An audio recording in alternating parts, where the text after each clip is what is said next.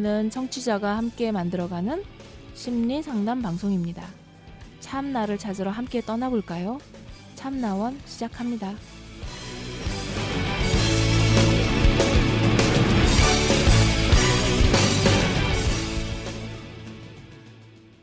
네, 안녕하세요. 오늘도 여러분과 함께하는 참나원 방, 방송입니다.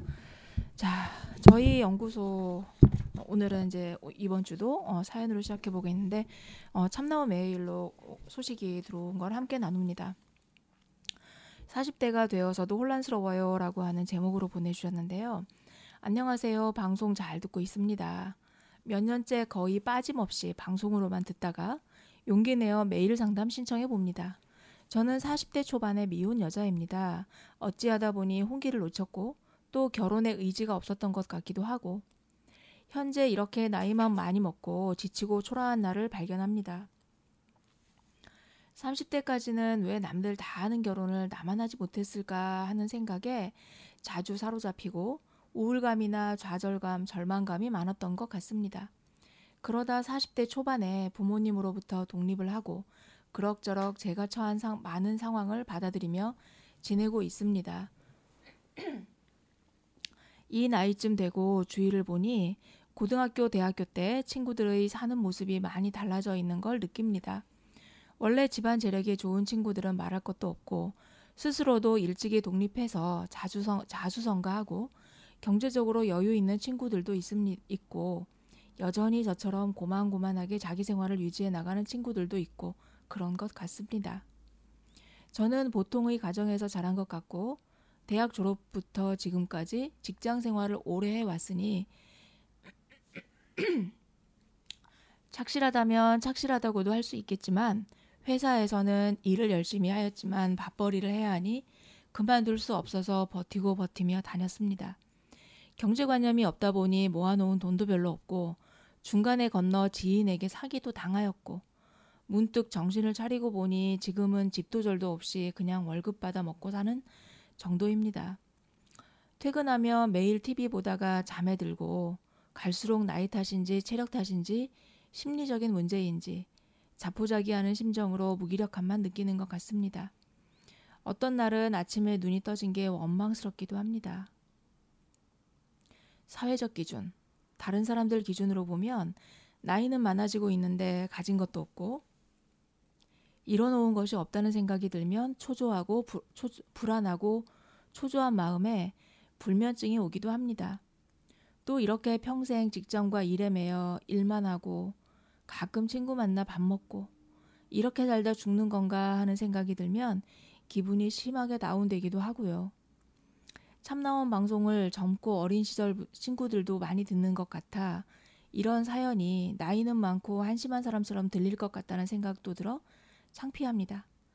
생각해보면 어릴 때부터 항상 기준이 내가 아닌 남에게 있어서 항상 저에겐 부러운 대상이 있었던 것 같고 지금 생각해 보면 그런 시절들이 안타깝다고 생각이 들지만 지금 지금도 너무 잘 나가고 성공한 친구들이 부럽습니다. 유유.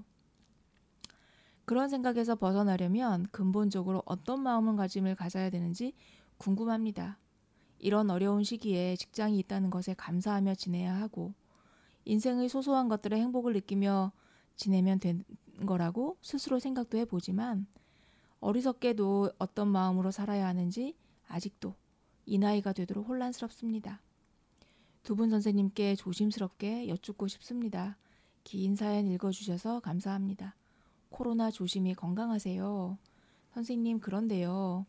방문 상담을 받아보고 싶은 마음도 오래전부터 있었는데, 저희 문제점은 제 능력이나 배경을 넘어서는 욕심이 문제인 것 같은데 사실 정확히는 제 문제가 뭔지 모르겠는데 저 같은 사람도 상담을 받으면 개선이 가능할까요?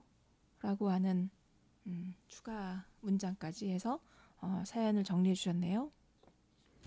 음, 참 오랜만에 온 반가운 메일인데요. 잔잔하죠?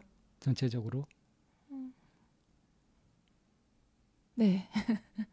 뭐 이렇게 흥분이 돼 있거나 뭐에 쫓긴다거나 그런 위급한 같은 것은 이제 전혀 없고요. 왜 그런 저는 이걸 읽으면서 음, 그, 이, 이분이 고, 굉장히 그 빈번하게 쓰는 어투가 있어요. 뭐뭐 하는 것 같다. 뭐뭐 하는 것 같고, 그런 것 같고, 그런 것 같고. 뭐 저도 많이 쓰는데요. 음. 너무 단정적으로 말한다 해가지고 좀 부드럽게 말하려고 하다 보니까 그런 식으로 표현도 하게 되던데 음, 그걸 어떻게 보신 거예요? 어, 구경꾼의 삶 같아서요. 예, 바로 핵심으로 훅 들어가시네요. 이, 이 쌤답지 않게.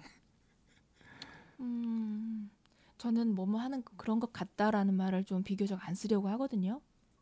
예. 음, 이래서, 이래서 그러니까 뭐뭐 하는 것 같다라고 하면 이제 그 어떤 우리가 표현을 전달하는 방식에 있어서 너무 직설적으로 하는 것 같다, 단정적으로 얘기하는 것 같아서 그런 것 같다라는 표현을 이제 쓴다라고 너무 표현이 강하다. 네, 네. 그래서 독선적이다 하는 그런 느낌을 줄 수 있어서 조심한다 네. 하는 게 이제 제 입장인 네네. 건데 이제 그런 거 이 쌤은 말고 그런 걱정 안 하셔도 되잖아요. 그 그런 부분 말고 어 뭐뭐 하는 것 같다라고 하면 애둘러 표현하는 것 같은 그런 부분하고 그리고 어, 어, 책임을 약간 전가하는 것 같은 이런 표현이 가끔은 느껴져서 이제 의도나 이런 부분의 출발상에서 좀 다른 부분이 있긴 하지만 음, 자기 얘기를 할 때 관점 자체가 어, 관점 자체가 이제 명확하지 않을 때도 그렇게 이제 표현할 때 뭐뭐 같은데요, 뭐뭐 같아요.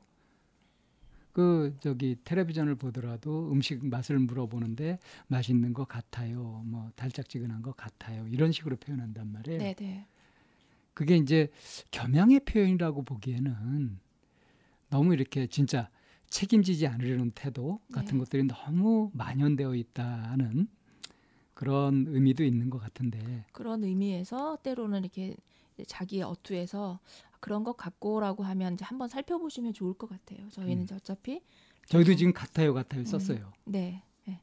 왜냐하면 이 이야기를 듣고서 충격을 받을까봐 음, 조심하는 의미에서 쓰고 있는 거죠. 완충 역할을 하는 이제 그런 의미와 그리고 본인의 얘기를 하- 이제 그 설명을 할 때 또 하는 거하고는 조금 다른 영역이 좀 있는 부분이 있고요. 아무튼 조심스러워서 뭐뭐 같다 이렇게 표현하게 되잖아요.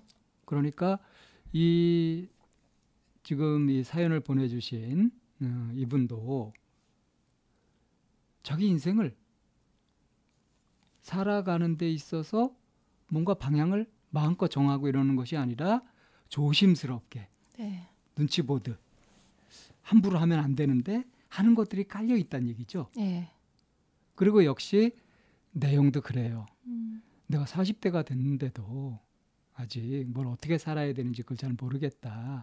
어떻게 살아야 되는 건가요? 답이 있는데 저는 아직 답을 모르겠어요. 하는 식으로 생각을 하시고 예, 질문을 하셨어요. 답을 모르고 있어요. 예, 답을 모르고 있어요. 답을 모르고 있는 것 같아요. 그것도 그랬나요? 아니요 그런 내용은 없는데 이제 그렇게 전달이 돼서 읽으면서 좀 안타까웠던 거예요. 제가 이렇습니다. 어떻게 하면 좋을까요? 네. 라고 이렇게 아주 초점을 분명하게 해서 이렇게 물어보신다면 더 대답하기가 쉽죠. 어, 그런데 어, 뭐 이런 거 같고요, 이런 거 같고요. 이러면 저도 저희도 이제 대답을 할 때 아, 이런 거 같고 이런 거 같아요. 이렇게 하시면 좋을 것 같아요. 이렇게 되게 되겠죠. 부드럽죠. 어, 대신 뭔가 명확할 수가 없죠. 네. 명확하기가 어렵죠. 네. 자 이제 그런 의미에서 이제 이거 같아요 하고 조심스러웠던 요건 이제 하나 얘기를 하고요. 네. 이 사연자 분이 음 이제 직접 질문을 하셨잖아요. 이 나이가 되도록 혼란스럽습니다. 어떻게 살아야 하는 건가요? 있죠. 이 답을 좀 명확하게 해 드려야 될 것 같아요. 해 봅시다. 자, 어떻게 살아야 하나요? 라는 답은 정해져 있지 않습니다. 이게 명확한 답이죠. 어떻게 살아야 하나요? 라는 것은 없습니다. 어떻게 살고 싶으세요? 어떻게 사실 건가요? 이렇게 질문을 드릴 수 있죠. 음, 그 선생님 이제 병원에 잘 안 가시니까 혹시 시력 검사라도 언제 해본 적 있으신가요? 오시력 검사 잘하면서 많이 해봤죠. 어, 잘하면서 한 거죠. 학교 때도 아니 많이 근데 하고. 그렇게 이제 숫자 읽는 거 말고 음, 현미경 같은 걸로 이제 들여다 보면서 건강 검진 받을 때 하죠. 아, 네. 그러면은 그때 뭐 빨간색이 더 뚜렷합니까? 뭐 파란색이 더 뚜렷합니까? 이런 거 물어보는 그런 세- 상황이죠. 생명 검사 같은 거, 세계 검사 네네네, 같은 거. 예. 예. 그리고 뭐 이 그 골고루 빨간색이 보입니까? 아니면 어느 뭐 두드러집니까? 뭐 이런 거 보일 때 음. 그리고 뭐 점이 뚜렷하게 보입니까? 뭐, 뭐 이런 거 이렇게 현미경으로 들여다보면 선택하라고 하잖아요. 음. 그럴 때 어떠세요? 명확한가요? 저는 그 검사 안 받아봤어요. 근데 그렇게 질문을 받으면 네. 대답할 때 굉장히 곤란해요. 네, 그래서 저는 이제 안경을 끼니까 안경을 이렇게 렌즈를 끼우면서 이게 잘 보입니까? 저게 잘 보입니까? 넣다 뺐다 하면서 이제 선택을 하라고 하거든요. 그게 뚜렷하게 차이가 나면 선택을 할 수 있는데 애매할 경우가 애매- 많잖아요. 네. 애매해요. 대부분 애매하죠. 애매해요. 그런데 때로는 내가 선택한 그게 정확하다라고 볼 수 없거든요.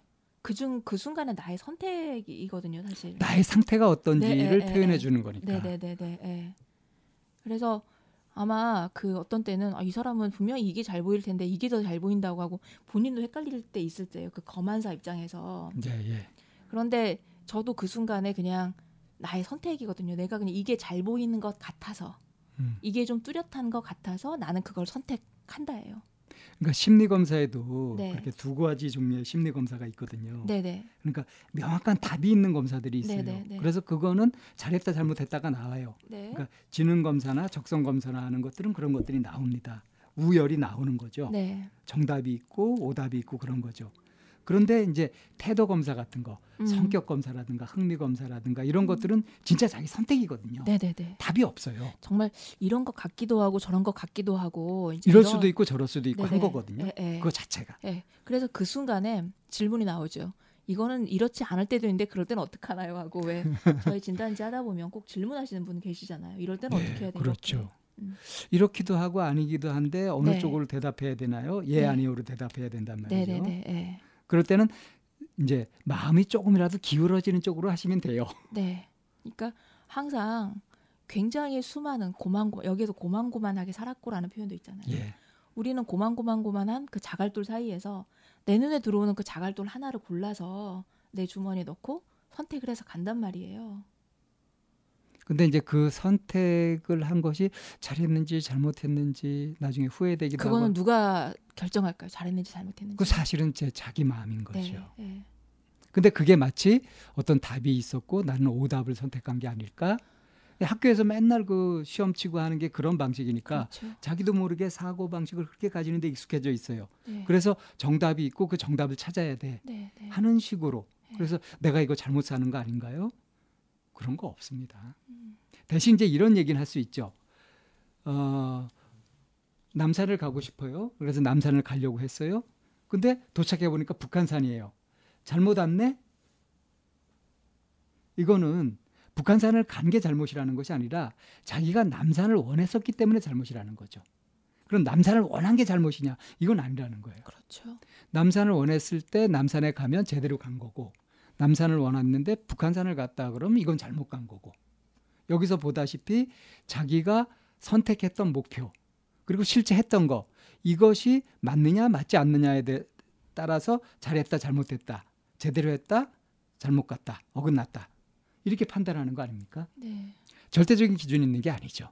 자 그렇다면 내가 인생을 잘 살고 있는 건가요? 잘못 살고 있는 건가요? 라는 것에 명확한 답을 가지려면 뭐가 만족돼야 되냐면 내 목표가 무엇이냐, 어떻게 살려고 하느냐, 그리고 현재 어떻게 살고 있느냐 이 두 가지를 놓고서 맞느냐 안 맞느냐 맞으면 어, 잘하고 있다, 안 맞으면 잘못하고 있다 이렇게 얘기할 수 있는 거 아니겠어요? 네. 그래서 이 사연자분이 사실 이제 혼란스럽다라고 하는 건 또 다른 표현으로 하면 계속 방황하고 있다라고 하는 이제 표현하고도 어 이렇게 어떻게 살고 싶은지를 정하지 못했다, 네. 선택하지 못했다, 네. 아직 안 한 거다. 그래서 지- 계속 방황하고 있는 거잖아요. 그리고 그거 자체가 음. 40대가 되어서도 아직 그게 안 됐다고 해서 그건 문제다 이렇게 말할 수는 없는 거예요. 네. 꼭 선택하고 살아야 되냐면 그것도 아니죠. 선택해가지고 목표를 선택해서 그렇게 살아가가지고 뭐 만족감도 느끼고 성취감도 느끼고 이렇게 살 수도 있고요. 그런 거 없이 그냥 무난하게 살아가는 것을 선택할 수도 있는 거고요. 다만 자기가 뭘 선택하고 있는지 어떤 욕구로 어떻게 살고 있는지를 모른 채 이것도 부럽고 저것도 부럽고 이러면 이제 이게 얼빠진 거라서 이제 그야말로 헤매고 방황하면서 내가 뭐 하는 거지? 이런 고민을 할 수밖에 없는 거죠. 자, 그래서 여기 마지막에 추가 질문하신 게 있어요. 제 문제점은 제 능력이나 배경을 넘어서는 욕심이 문제인 것 같은데 사실 정확히는 제 문제가 뭔지 모르겠어요. 저 같은 사람도 상담이 도움이 되나요? 이를 상담을 받아도 개선이 되나요? 라는 질문을 했단 말이에요. 능력이나 배경을 넘어서는 욕심이 문제인 것 같다. 그럼 능력이나 배경이 정해져 있나요? 그것도 아니죠, 사실은.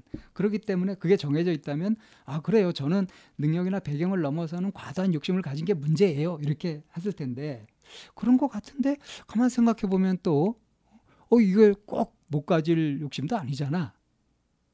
그죠? 그것도 성립하잖아요. 그러니까, 그러니까 뭐가 뭔지 잘 모르겠다. 안팎이 부딪히는 거잖아요. 능력과 예, 배경을 그렇죠. 넘어선다라고 하는 이 부분은 어떤 우리가 사회적 가치 기준에 자꾸 잣대를 들이대는 그 플루토니스의 침대 같은 그렇죠. 이런 영역에 맞춰져 있는 거고 또 보면 그게 정확히 문제는 또 아니라고 생각이 되는 거는 내 안에 있는 욕구 부분인 것이고 그러니까 이렇게 보면 저렇게 보면 그거 볼때 네. 시각에 따라서 다 달라지는 거니까 네. 이거 정답이 딱 있는 게 아니죠. 음. 자 그래서 어, 제가 사실은 여기 이제 답장도 간단하게 했는데 어 그러니까 상담을 통해서 도움을 받는 거 아니겠냐. 그러니까 사실 이런 상황에서 상담에 의해서 도움이 되는 것들이 우리는 사실 가지치기를 하잖아요. 답을 정해드리는 것이 아니라 네네네. 어, 네. 왜 이런 고민을 하게 되는지를 음. 알려드려 가지고 네. 선명하게 하는 거죠. 네. 아, 뭘 바라고 있었는데 무엇이 두려웠었는지, 왜 결정을 못 내리고 있었는지 이런 것들을 밝혀가면서 스스로 아 이랬구나 하는 것을 발견하고 거기서 선택을 할 수 있도록 도와드리는 거죠. 그 이제 시골에 가니까 요즘에 이제 복숭아가 나오려고 강 가지 안에 이렇게 올망졸망 이렇게 매일 맺혀 있더라고요. 네. 근데 이제 아, 저거 할, 할 일이 많다는 거예요. 그래서 무슨 할 일이 있는 거야. 그냥 적당히 비가 오길 바라고 햇빛이 쪼여주길 바라고 이러면 되는 거지라고 했더니 솎아줘야 되죠. 네네. 네, 몇 개 따줘야 됩니다. 그래서 그 자세히 들여다 보니까 한 대롱 안에 이렇게 한 세네 세 개씩 세 개 네 개씩 작은 것들이 그 매실 알만큼씩 이렇게 붙어 있는 거예요. 예. 그러면 그걸 솎아주는 이유는 그 선택과 집중이죠. 과실 하나가 좀 튼실하게. 예. 그러니까 두 개 고만고만한 것들이 부딪히면 알 과실이 작을 수밖에 없고 그리고 그쪽으로 모두 다 갈 수도 없기 때문에 영양분이 분산되기 네네. 때문에 네. 그 크고 먹음직한 과일을 네네. 생산할 수가 없죠. 그래서 이제 그거를 솎아줘야 된다 그래서 그럼 솎아주면 나머지 솎아지는 쟤네들은 어디다 써 했더니 버리는 거지 어디다 써 이러는 맞아요. 거예요. 그래서 이제 거기에서 제 성향도 좀 나오더라고요. 그거 왜 버리지? 어떻게 활용할 수 있는 방법은 없나? 그러니까 농사도 지어 보면요, 어, 살리는 게 아니라 얼마나 잘 버리느냐가 중요해요. 그렇더라고요. 그러니까 옥수수도 이렇게 자랄 때 두개 어. 자라게 되면 하나를 없애줍니다. 네, 네. 그래 하나로 이렇게 가고 그걸 그냥 놔두면 무성하게 자라긴 하는데 열매가 안 맺어요. 그러니까요. 또 음. 감자도 요즘 막 꽃이 막 피거든요. 음. 그럼 감자꽃 따줘야 돼요. 네, 그래서 감자꽃을 따줘야 영양분이 대부분 뿌리로 가면서 이제 우리가 튼실한 감자를 얻을 수가 있어요. 그러고 보면 자연이 우리에게 가르쳐 주는 것들이 참 많아요. 그런 면에서 다 가지려고 하면은 하나도 제대로 된 걸 가지기가 네, 어렵습니다. 네, 네. 다이어트 다이어트 하면서 그런 그러니까 아주 기초적인 부분에서의 다이어트 잘 이렇게 버리고 그리고 있는 거 선택과 집중을 해서 내가 집중해야 할 거에 이렇게 집중하는 거. 그걸 minimal life라고 하던가요? 많이 가지고 사는 것이 아니라 간소화, 단순하게 사는 것. 그러니까 이런 고민들, 인생 고민도 마찬가지입니다.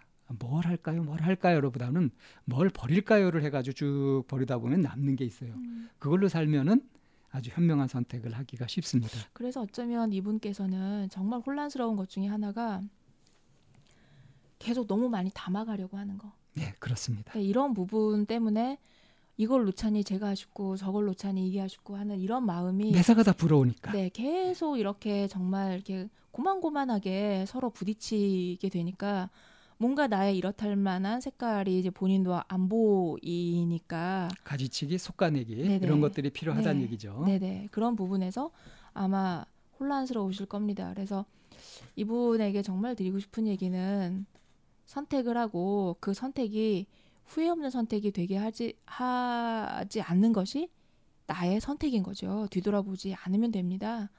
이제 그 부분에 대해 내가 선택한 것에 좀 힘을 실으시고 그 부분에 대한 집중을 한번 해보시는 방향으로 작은 것부터 실천을 한번 해보시면 스스로에게 이렇게 힘도 생기고 그리고 밀고 나가고 받아칠 만한 그런 어, 여유와 능력이 본인에게 생길 겁니다. 자, 이번 주에는 어떤 선택을 해서 무엇에 집중할 것인지부터 한 주의 주간 목표를 한번 정해 보는 것부터 시작하시면 어떨까요? 어, 응원합니다. 자, 오늘의 사연 여기에서 정리합니다. 네, 안녕하세요. 여러분과 함께하는 참나원 방송입니다. 자, 사연이 좀 길어요. 제가 어, 정확한 딕션으로 좀 해볼 테니까 우리 함께 이분의 삶 속에 한번 들어가 볼까요? 우울증 친구에 대한 고민입니다. 라고 하는 내용으로 시작합니다. 우울증이 있는 친구가 매일 오전 10시 또는 3시에서 오후 4시, 5시까지 그리고 밤 10시부터 새벽 2시 이상까지 매일 연락을 합니다. 저나 걔나 둘 다 고등학교 3학년 학생이고요. 먼저 이 친구와 친구가 됐던 계기는 서로 중학생 때부터 좀 더좀 알고 지내다 고1 때부터 같은 반이 돼서 제가 먼저 접근하여 본격적으로 친구가 된 상황입니다. 친구가 외로워 보였기도 하고 중학생 때는 상담반 활동을 하고 지냈기에 저희 소심한 성격도 바꿀 겸 먼저 다가가 손을 내밀어 주었습니다. 이제 본론으로 들어가자면 저는 현재 예술 쪽으로 진로를 잡은 상태라 매일 그림을 연습하며 갖가지 스트레스에 시달리고 있는 상태입니다. 그리고 그 친구는 채팅형 소설을 쓰며 저에게 온갖 피드백을 받습니다. 사실 제가 잘 하고 있는지도 모르겠고 칭찬밖에 안 해주지만요. 평이 나쁘면 삐집니다. 일단 단도직입적으로 말하자면 이 친구는 저에게 너무 의존을 합니다. 제가 없으면 목숨까지 잃을 것 같고요. 심지어 얼마 전에는 자해까지 했을 정도입니다. 제가 아무 말 없이 두 달 동안 연락을 끊었다는 이유로 점점점. 사실 계약하기 두 달 전 그 친구와 연락을 끊었었는데 심리적으로 매우 힘들기도 했고 제가 연락을 끊었던 이유는 그 친구에게 제가 있으면 좋지 않은 영향을 끼칠 것 같아서였습니다. 제가 너무 무식하고 판단도 제대로 못하기 때문에 그리고 밖에 나가지도 않는 놈이 우울증에 걸린 친구 곁에 있어주면 저한테도 나쁘고 그 친구한테도 나쁜 영향을 끼칠까 봐서요. 뭐 솔직히 말하자면 그 친구가 매일 연락하는 것이 몹시 부담스러운 것도 이유 중 하나였습니다. 이 친구는 새벽까지 카톡으로 연락을 하면서 매일 제게 아침부터 연락을 하라고 약속 아닌 약속을 잡습니다. 거절하기도 못하고 약속인데 어기긴 싫어서 저는 알겠다고 말하지는 않고 그냥 들어가서 자고요. 정한 시간에 카톡을 안 해줬다고 뭐라고 하지는 않습니다. 제가 그 시간에 나올 거라는 기대는 안 하지만 나와줬으면 좋겠다는 식이죠. 하지만 연락을 씹으면 곤란해서 최소 2시부터 4, 5시까지는 적어도 카톡을 해줍니다. 그런데 저는 솔직히 이런 생활이 너무 힘듭니다. 제게도 할 일이 있는데 할 일을 제대로 할 수가 없고 이 친구랑 하는 대화는 친구의 소설 피드백 해주는 것 빼고는 별 중요한 대화도 아니고요. 그리고 이 친구는 자기 삶을 포기했다는 식으로 자기를 바꾸려는 노력을 하지 않아요. 저도 저 하나 바꾸느라 정말 힘들고 가족들도 챙겨줘야 하는 상황인데 이 친구는 자기가 힘들다며 저에게만 의존하려 하니까 제 주위의 모든 것들이 제게 의존하는 하기만 하는 것 같고 정말 너무 힘듭니다. 하지만 그 친구는 절 별로 생각해 주지 않는 것 같아요. 그 친구에게 있어서 저는 불행이 지나가면 반드시 행복한 생활을 영위하게 될 사람으로 보이고 친구 자신은 내 뜻대로 되는 것은 아무것도 없다. 나는 그저 볼품없이 삶을 보내다가 갈 사람 으로 자기 자신을 까내리면서 모든 것을 포기한 듯 불행하게 지내다가 목숨을 끊을 사람으로 생각합니다. 대체 어떤 사람이 아무런 노력을 하지 않으면서 어떻게 행복한 삶을 누릴 수가 있을까요? 저 또한 노력을 하지 않으면 의미 없는 삶을 보내다 갈 사람입니다. 그렇기에 저는 현재 제 개인적으로 열심히 살아보려는 생각을 다짐하고 있으며 이를 실천으로 옮기려고 노력하고 있습니다. 그럼에도 불구하고 이 친구는 마치 저를 자기가 의존해야 하는 유일한 사람으로 보고 있으며 이를 위해 매일 저에게 자신의 취미를 공유하고 저는 이 취미 활동을 같이 해 주어야 하는 상황입니다. 저는 이 친구를 위해 선을 넘지 않을 선에서 그 어떤 것도 마다하지 않고 최대한 같이 해주고 있지만 점점점 이런 제 행동들이 저희 속내를 숨기며 친구를 속이고 있는 것 같아 매우 힘들고 제 주위에선 갖가지 힘든 상황들이 펼쳐지고 있습니다. 저는 현재 고등학교 3학년 학생입니다. 매일 카톡으로 연락을 하는 것은 어떻게 되건 제가 용기를 내어 말할 수도 있는 부분입니다. 하지만 그보다 더 힘든 것은 과연 이 친구 곁에 제가, 제가 계속 있어주는 것이 맞는 걸까요? 저는 이 친구의 모든 것을 받아주고 또 받아주고 이 친구는 현실을 외면하며 제게 의존만 하는 수동적인 삶을 살고 있습니다. 그리고 이 친구는 상담 같은 것을 바라지 않고요. 대개 대체 이 친구 어떻게 바꿔줘야 할까요? 아이고 힘든 짐을 지게, 지고 계신 것 같은 느낌인데요. 음, 그리고 쉽게 대답할 수 없는 그런 네. 질문이죠. 네. 어, 눈에 쏙 들어오는 게 어, 중학교 때 상담반 활동을 하면서 자신의 소심한 성격을 바꾸려고 의도적으로 이렇게 접근을 해서 그래서 이제 친구는 됐는데 막상 이제 그 친구가 이렇게 오게 돼 의존하는 그것이 너무 버겁고 힘들고 더 심각한 고민은 뭐냐면 내가 지금 이렇게 이 친구를 봐주고 해주고 하는 이것이 오히려 의존성을 심화시키고 이 친구한테 해로운 게 아닌가 하는 의문. 음. 그럼 보람이 없잖아요. 힘만 들고. 그렇죠. 더군다나 지금 이제 나도 고3이라서 이것저것 감당할 것도 많고 가족도 뭐 책임져야 된다는 얘기도 했고 내 주변의 사람들은 나한테 이렇게 의지해 온다. 그거 감당하기도 힘들다. 솔직히 그렇다. 이런 사실 묵직한 그런 고민입니다. 중간에 그 무슨 얘기가 있었냐면 이제 어, 이 사연자가 음, 좀 판단을 잘못하는 것 영역이라고 보여지는 곳이 음, 이 친구는 자기 삶을 포기했다는 식으로 자기를 바꾸려는 노력을 하지 않는다 그랬잖아요. 네. 음. 그러니까 이제 이 사연자 이 친구가 말이에요. 네. 너는 지금 힘들고 막 불행하더라도 이게 불행 끝 행복 시작이 되고 그런 삶을 살 놈이고 나는 그렇지 못하고 계속 이렇게 어, 볼품없이 이렇게 살아가다 죽을 거야라고 한다잖아요. 음, 네. 이런 친구가 쓰는 소설이 어떤 소설을 음. 쓸까요? 어, 소설이 밝지 않을 것 같아요. 음, 그러니까 자기 삶을 포기했다는 식으로 자기를 바꾸려는 노력을 하지 않는 게 아니, 아, 그러니까 바꾸려고 노력을 하지 않는 뭐라 그럴까? 그러니까 저는 이제 이 지점에서 음, 지금 네. 이제 이 쌤이 뭘 이렇게 포인트로 잡으셨는지도 좀 감이 잡히는데 그 상담반 활동을 했다고 했잖아요. 네네. 그럼 이제 상담의 기본 원리나 뭐 기, 기법 같은 것도 좀 배웠을 거고요. 뭘 강조받았겠어요?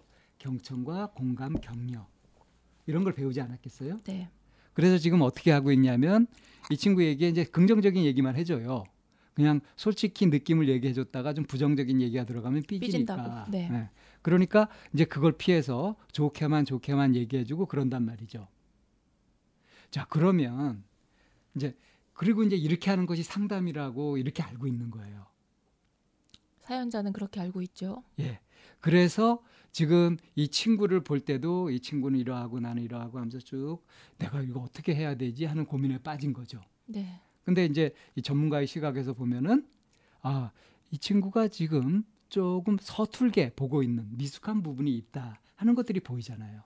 음. 그거를 지금 잡으신 거 네네, 아니에요? 그런 것 그런 거 플러스 어, 이 사연자분은 그러니까 우울과 아, 자기가 굉장히 보호를 받아야 된다라고 하는 이런 거를 빌미로 삼아서 이 친구에게 강요하고 있잖아요. 때를 쓰고 있죠. 네네. 자, 때를 쓰고 있고 하는 것들을 받아주면은 어떻게 돼요? 버릇이 나빠지죠. 떼쟁이가 되죠. 예. 지금 친구가 떼쟁이가 되도록 그렇게 해온 거예요. 그러니까 상담을 배우긴 배웠는데 그 핵심을 제대로 배운 것이 아니라 비슷하게 배운 거예요. 그러니까 사입에 빠진 것처럼 제대로 된 것들을 하지 못하고 지금 잘못 가 그래서 뭔가 잘못되고 있는 거 아니냐는 고민을 하는 거 이건 직감적으로 맞는 겁니다. 맞아요. 좀 잘못 가고 있는 부분이 있어요. 음. 결정적인 게 뭐냐? 좋게 얘기해 주는 거. 이런 거 있죠. 내 솔직한 심정을 이 친구한테 얘기를 못 하고 있는 거. 그리고 사실은 한 수 접고 있는 거 아닙니까? 네. 그래서 친구인데 보호자처럼 그런 마인드로 대하고 있, 으니까 저쪽에서 때를 쓰면서 기대려고 들죠. 그렇죠. 그러니까 그렇게 만들었다는 거예요. 원래 친구 성향이 그런 것이 아니라 관계를 그렇게 맺었다는 거예요. 그러니까 뭔가 첫 단추를 잘못 깬 게 있는 거죠. 그리고 친구 자신은 내 뜻대로 되는 것은 아무것도 없다. 나는 그저 볼품없는 삶을 보내다 갈 사람으로 자신을 까내린다고 했는데 사실은 이 친구는 친구분은 자기 뜻대로 하고 살고 있는 거예요. 그렇죠. 자기 뜻대로 자기 마음대로 하고 있죠. 네. 그리고 그거를 부담을 누가 지고 있어요? 친구가. 이 사연자가, 이 사연자가. 지고 있잖아요. 어, 네. 그러니까 이거는 그러니까 이 부분이 숙제를 대신해 주고 있는 이. 부분이 정말 네. 어 자기 뜻 자기 맘대로 하고 살면서 이 친구가 자, 기는 자기 내 뜻대로 되는 게 없다라고 하고 있는 있다라고 하는 거를 이 친구도 그대로 받아들이고 있는 이 부분이 좀 잘못된 판단이라는 얘기인 거예요. 속아 넘어가고 네, 있어요. 그래서 이런 모순, 잘못되어 있는 때를 쓰고 있는 네, 이런 네. 것들이 유지되도록 하는 게 절대 상담이 아니에요. 네. 이거를 깨고 바꿀 수 있도록 하는 거. 이것이 이제 진짜 상담이거든요. 그러니까 이제 중학생 수준에서 상담을 이렇게 좀 배웠었기 때문에 자칫 이 공감 일변도 뭐 이렇게 긍정해 주는 거, 위로해 주는 것 일변도로 그렇게 아마 이해를 한 것 같아요.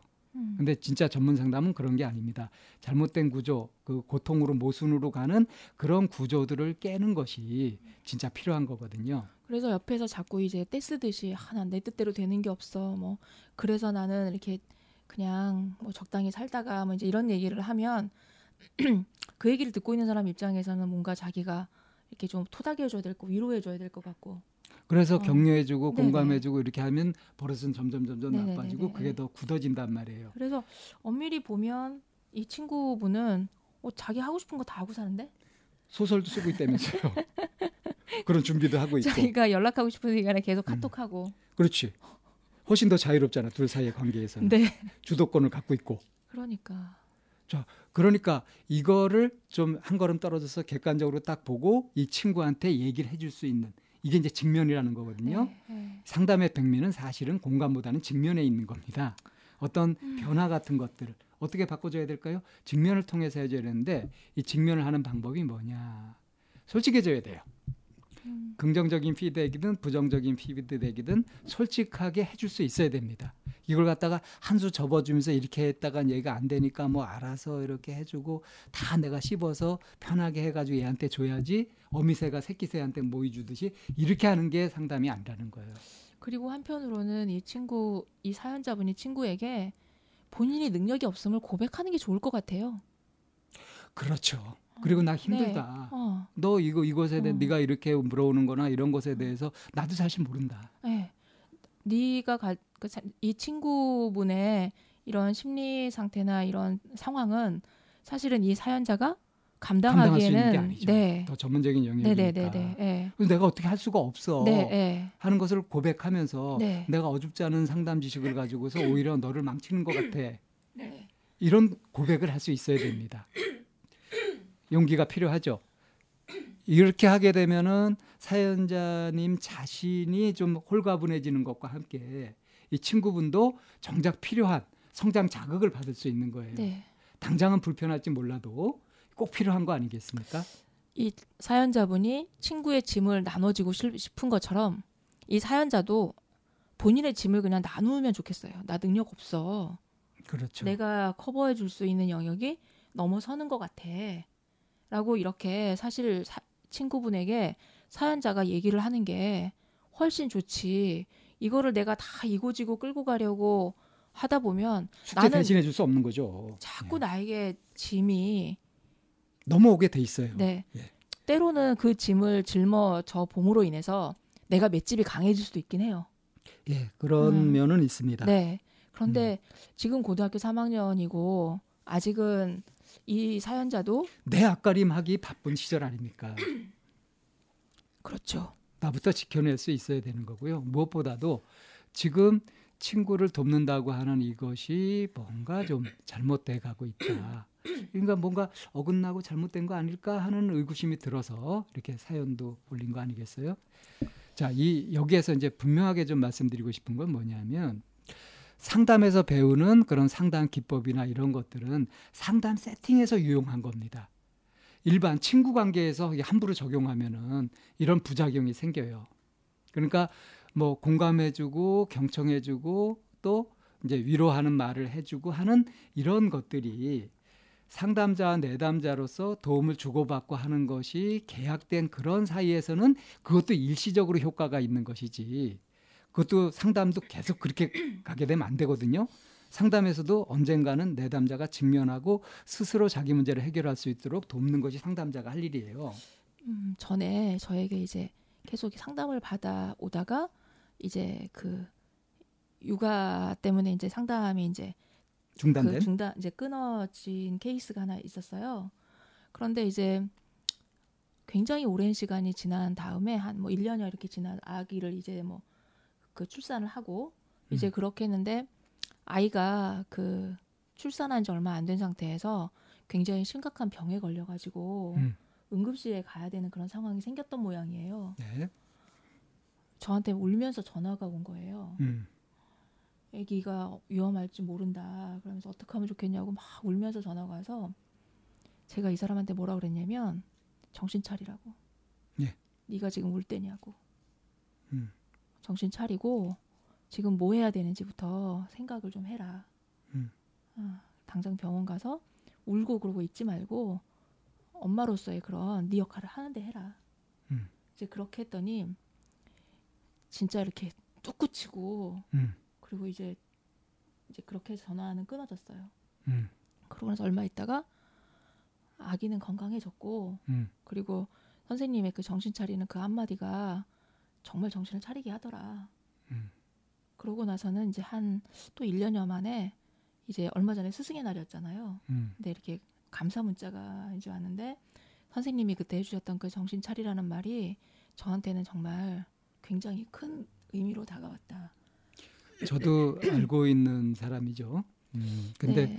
그이 친구가 사실 이제 의존성, 음. 음, 의존성이 있었잖아요. 네네. 그것이 이제 핵심 문제였었던 부분인데 상담이 중단된 이후에 그런 계기가 돼가지고 네. 아주 정말 인자 만난 것처럼 네네. 네. 음, 그러면서 딱 그런 계기가 됐네요. 결국 제가 해내야 하는 거더라고요. 그렇지. 라고 하는 이제 그런 문자를 음. 보내왔을 때 그렇게 울고 아, 울지 마 어떻게 그렇게 하, 하 했더라면 정말 이렇게 그 아킬레스건이 끊어진 것처럼 주저앉아서 아무것도 안 했을 것 같아요. 그러니까 상담이 어. 늘 이렇게 알아주고 네네네. 격려해주고 공감해주는 거다라고 네. 그렇게 알고 있으면 음. 큰일 나는 거죠. 네. 그리고 제가 그분에게 정말 저도 불같이 화를 내면서 이제 그렇게 얘기를 한 게 이분에게 전달될 수 있었던 것도 선생님이 아까 얘기했던 상담이라고 하는 거는 그게 세팅 상담 장면에서 세팅이 되어 있을 때야 가능하다라고 하는 것처럼 오랜 시간 동안 상담을 하면서 상담자와 내담자 간의 관계가 만들어지고 그런 부분에서 서로에 대한 신뢰가 있었기 때문에 그게 이제 나올 수 있었던 것 같기도 해요. 그리고 정말. 이제 네. 그 상담 장면을 떠나서 일상 장면으로 가게 되면 이런 의존성은 다 끊어줘야 되는 거거든요. 네. 자, 이 사연자분 네. 어, 저기 뭐 중학교 때 상담반 활동을 했다는 요거 가지고서 저희가 이렇게 말씀을 많이 드렸는데, 자, 내가 힘들고 이런 것을 어, 이 친구한테 고백을 못 한다 그러면 그대로 얘기를 못 한다 그러면 친구 아닌 거예요. 그리고 삐져가지고 끊어지면은 그거는 감수해야 됩니다. 끊어지는 게 좋은 음, 겁니다. 못하고 질질 끌고 내 능력이 안 되는데 그거를 끌고 간다라고 하는 거는 그거는 상대에게 치료 시기를 자꾸 지연시키는 것밖에 안 되거든요. 그것뿐 아니라 자기 자신도 해롭고요. 네. 힘은 든데 보람도 없는. 네. 자, 그러니까 당장 이제 이 관계 방향을 방식을 좀 바꿔 주셔야 될 것 같습니다. 어떻게 바꾸냐 하면 솔직하게 나도 힘들다고 그대로 고백하는 식으로 그래서 동등한 관계로 그렇게 공정 거래를 하시기 바랍니다. 네. 이 방송을 듣고 계시는 오늘 목소리가 자꾸 깔았네요. 이, 바, 이 방송을 듣고 계시는 그 우리 청취자분들도 때로는 친구나 아니면은 친 그 아는 사람들에게 그 하소연하듯이 그렇게 걸려오는 전화를 끊지 못하고 이렇게 좀 들고 있으면서 힘들다라고 느끼는 경우도 혹가다 있을 거라고 생각합니다. 그럴 때 이렇게 영역을 좀 분리해서 내가 과연 이 부분을 얼마만큼 감당해낼 수 있는지 아니면 이 부분에 대해서는 내가 책임질 수 없는지에 대한 것들을 좀 분리해 보는 것도 어, 그 순간에 본인의 본인의 건강에게도 굉장히 좋고 상대방에게도 빠른 판단을 내릴 수 있는 그런 영역이니까 잘 판단하셔서 이거 너무 매몰차지 않나 이런 거에 이렇게 질질 끌려서 서로에게 시기를 늦추는 그런 어리석음은 범하지 않았으면 좋겠습니다. 자, 오늘 사연 여기에서 정리하도록 하겠습니다. 네, 안녕하세요. 여러분과 함께하는 참나원 방송입니다. 40대 이후로 할 수 있는 직업이 있을까요? 라고 하는 제목으로 왔는데요. 성인이 된 이후로 재무 인사 회계 쪽으로 여러 회사를 거치며 일을 해왔고 어느덧 30대 중반이 되었어요. 이제 더는 일을 하고 싶진 않고 해서도 안 될 것 같고 흐.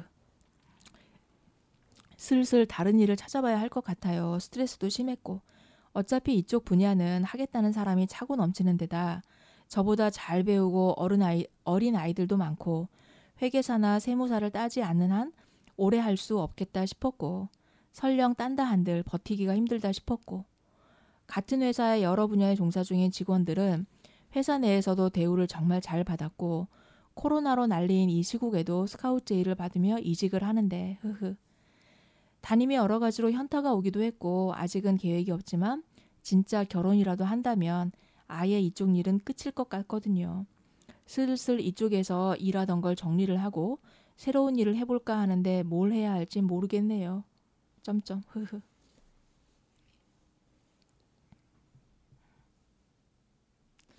어떠세요? 뭐 꽤 많은 분들이 어, 이런 처지가 아닐까 싶기도 한데요. 딱히 어떤 전문성을 가지고 있는 것도 아니고 어떤 대, 대우를 잘 받으면서 다니고 있는 것도 아니고요. 그러니까 회사에서 격리, 회계 이쪽으로 일을 하시고 계, 계신 것 같은데 이제 어, 이 일이 좀 힘들다, 별로 하고 싶지도 않다. 그래서 다른 거를 해보고 싶은데 뭘 해야 될지 좀 막연하다라는 그런 사연이죠. 진로 문제죠? 네. 많은 사람들이 정말 진로 문제로 참 고민을 많이 하는 것 같아요. 지금 이런 얘기를 하고 있는 저도 사실은 진로 문제로 고민이 되기도 하고요. 자, 진로 문제는 어떤 고민을 하게 되죠? 뭘 할까? 이 일이 나한테 맞을까? 음, 잘할 수 있을까? 잘 해낼 수 있을까? 음, 굉장히 힘들지는 않을까? 뭐, 네. 이런 걱정들을 많이 하죠. 그러니까 잘 해낼 수 있을까? 이 부분에 대한 게 좀 많이 크고요. 만약에 이거를 잘 해낸다고 한다, 한다, 잘 해낼 수 있다라는 스스로에 대한 확신이 좀 있다면 사실 힘든 거는 좀 이렇게 좀 서로 힘들어도 감수할 수 상쇄되거든요. 있죠. 네. 그런데 그게 잘 해내지 못해 못하고 있는 거를 스스로 체감하게 되면 이제 그게 힘들어지기 시작하는 거죠. 근데 사실상 많은 일들은 네. 처음부터 이렇게 능력을 갖고 잘한다기보다는 하면서 시행착오를 하면서 익숙해지고 그러면서 이제 잘 해 나가게 되는 거 아니에요? 경험이 쌓이고 하면서 능숙해지잖아요. 네. 그러니까 이제 일을 아직 시작도 안 한 상태에서 하려고 하는데 잘할 수 있을까 하는 걱정을 하는 거는 비현실적인 걱정일 경우가 참 많죠. 음, 그렇죠. 그 무슨 자격증을. 관련 분야 자격증을 딱 땄다 그래서 그 일을 잘하냐? 꼭 그것도 아니잖아요.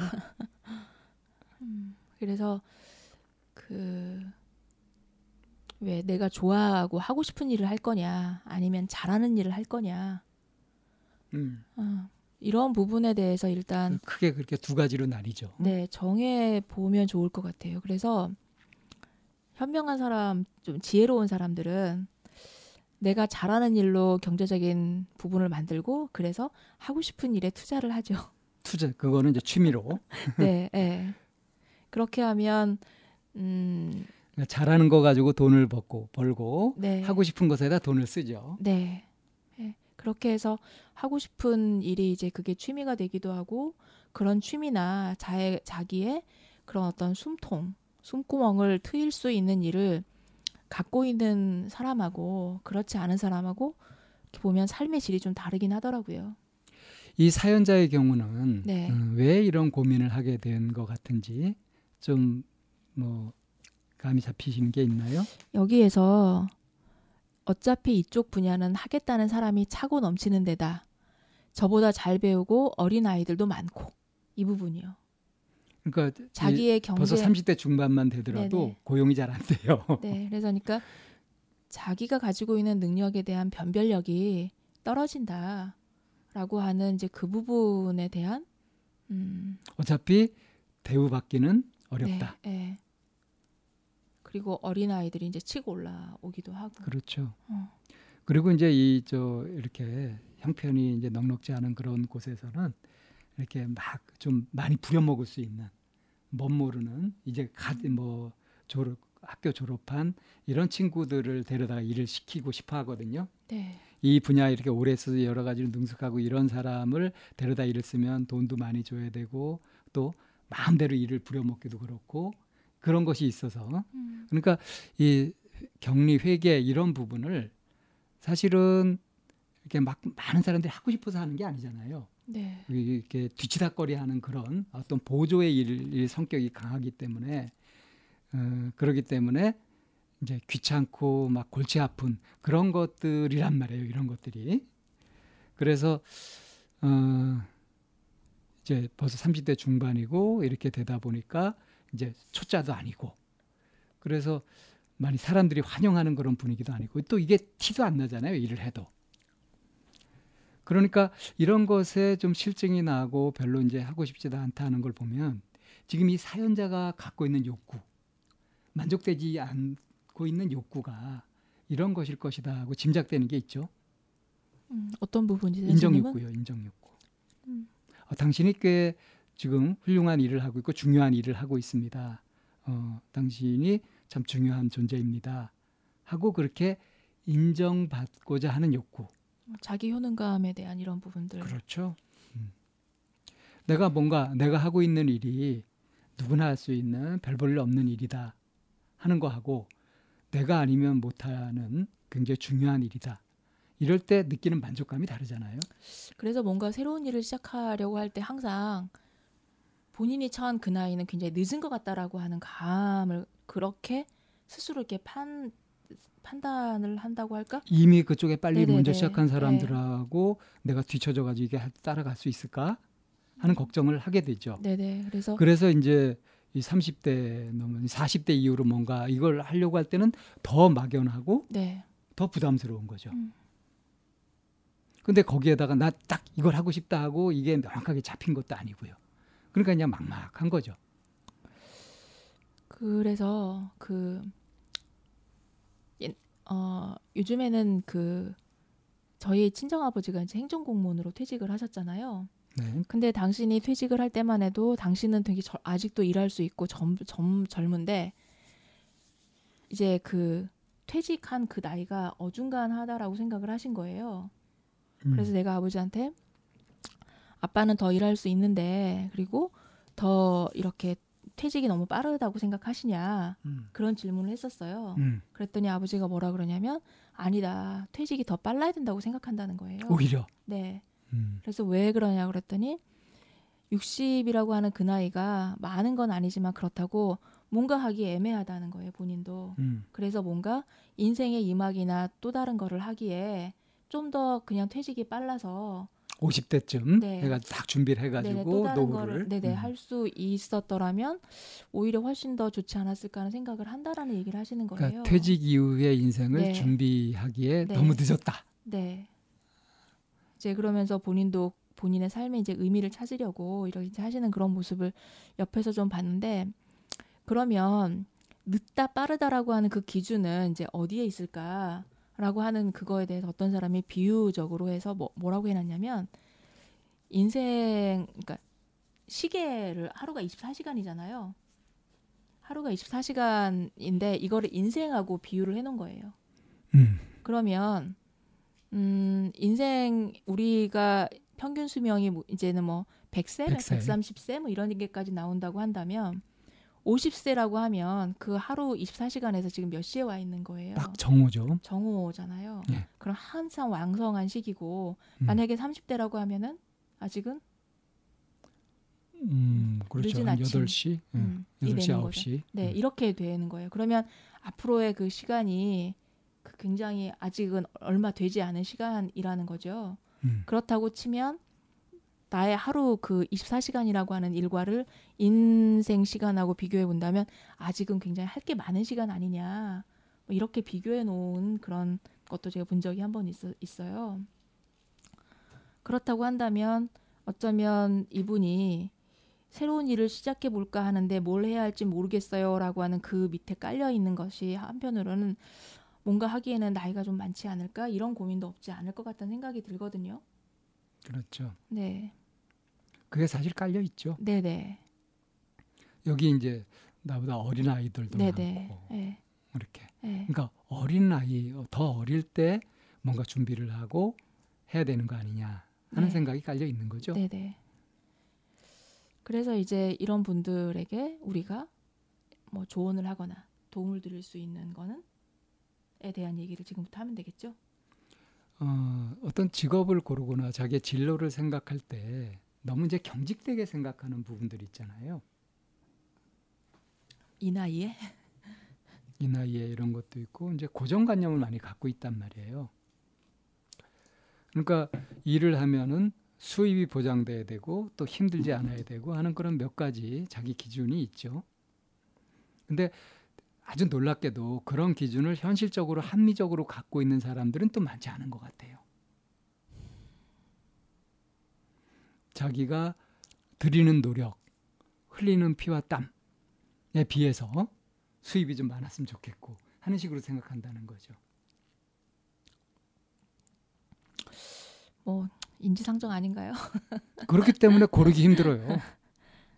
음, 그뭐 어떤 젊은 친구는 참 예뻤던 친구 중에 하나가 왜 그야말로 좀 적 게 드리고 많이 벌고 싶잖아요.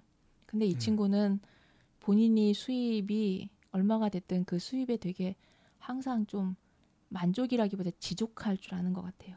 음, 그래서 그 그거에 대해서 지족을 하면서 그것도 버는 것도 굉장히 감사히 여기고 그 부분을 이렇게 되게 알차고 생활 이렇게 좀 잘 지혜롭게 하고 있는 모습을 보면서 그러니까 돈을 얼마 벌어야 된다는 생각이 딱히 없었다는 거죠. 네네 그리고 지금 있는 수입, 네네네. 현실적인 수입 네.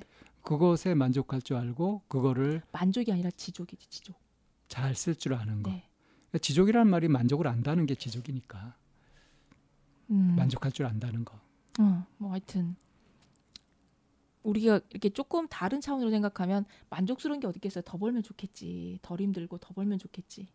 그런데 그 친구는 그거에 대한 이렇게 불평불만을 하거나 하지 않고 그거에 맞춰서 자기가 어떻게 그 다음 단계를 할 것인지에 대한 생각을 굉장히 긴 시간을 가지고 하고 있는 걸 보면서 그 소욕지족이라고 하죠. 네. 욕심을 적게 가지는 그래서 거죠. 어린 친구임에도 불구하고 제가 이렇게 좀 배우는 느낌이었거든요. 이 친구에게는.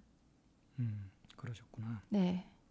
그래서 어쩌면 지금부터 제일 처음 해야 하는 해야 하실 일이 이분도 그렇게 정말 만족할 줄 아는 것부터 이렇게 좀 첫 발자국을 떼는 게 시, 시작이 아닐까 하는 생각이 좀 들거든요.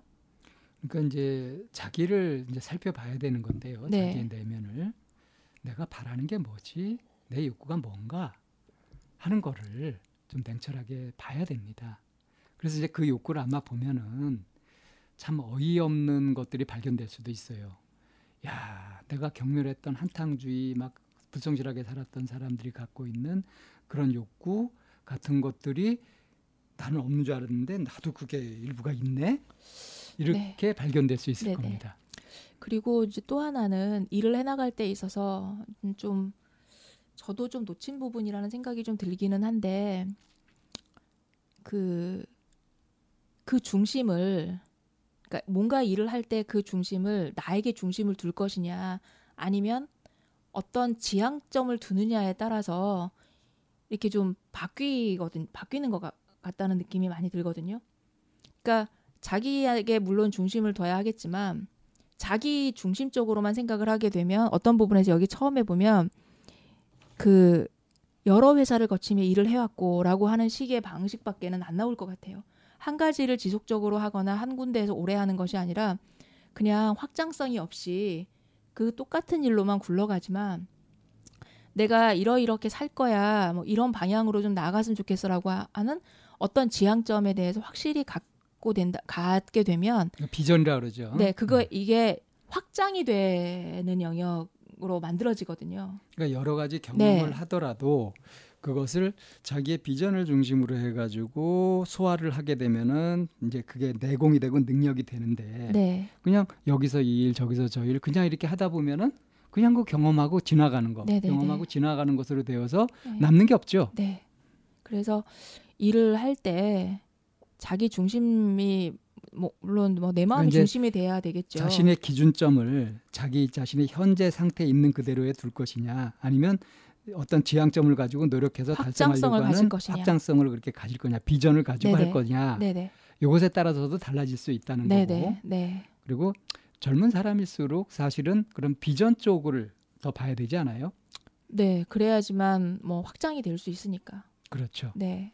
근데 이제 30대 중반이면은 그 확장성만 가지고 볼 수는 없는 거고 현실도 감안해 가지고 하긴 해야 되겠죠. 그래서 40대 이후에 이 일을 찾는다고 한다면 이제 비전만 가지고 볼 수는 없는 거고 그렇다고 해서 자기의 경험만 가지고 그냥 그걸 기준점으로 해가지고 찾아도 참 별로 선택지가 별로 없을 거고요. 그래서 내가 중심이 되고 내 마음에 귀 기울이면서 그리고 내가 지향하고자 하는 그 바, 하는 바에 대한 일치가 되었을 때 그야말로 본인도 훨씬 의미도 있고 그리고 삶의 보람도 느끼고 삶의 질이 좀 달라지는 방식으로 어, 만들어질 수 있겠죠. 뭐 일반적인 원칙을 얘기하자면은 하고 싶은 거 그리고 할 수 있는 거 해도 되는 거 이런 세 가지 기준이 만족된다고 한다면은 정말 한번 집중을 해볼 만도 하죠. 네.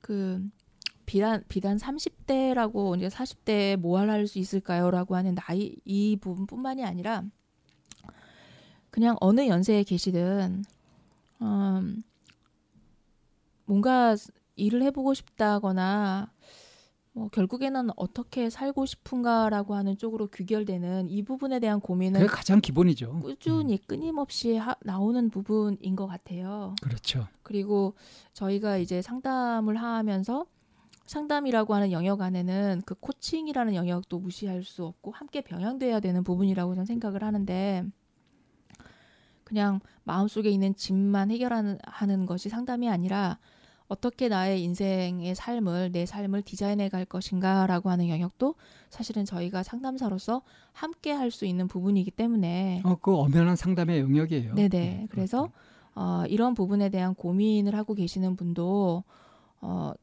저희 상담을 찾아주셔서 함께 이렇게 가지치기 하고 그리고 중심을 바로 세워 나가는 음, 이런 부분으로 어, 만들어갈 수 있다고 생각합니다. 저는 이제 진로 고민을 하시는 분들한테 이제 그 자기가 하고자 하는 일들에 관련된 그런 해당 뭐 지식이나 네. 여러 가지 기술 같은 것들을 익히는 것이 제일 중요하다는 얘기를 안 합니다.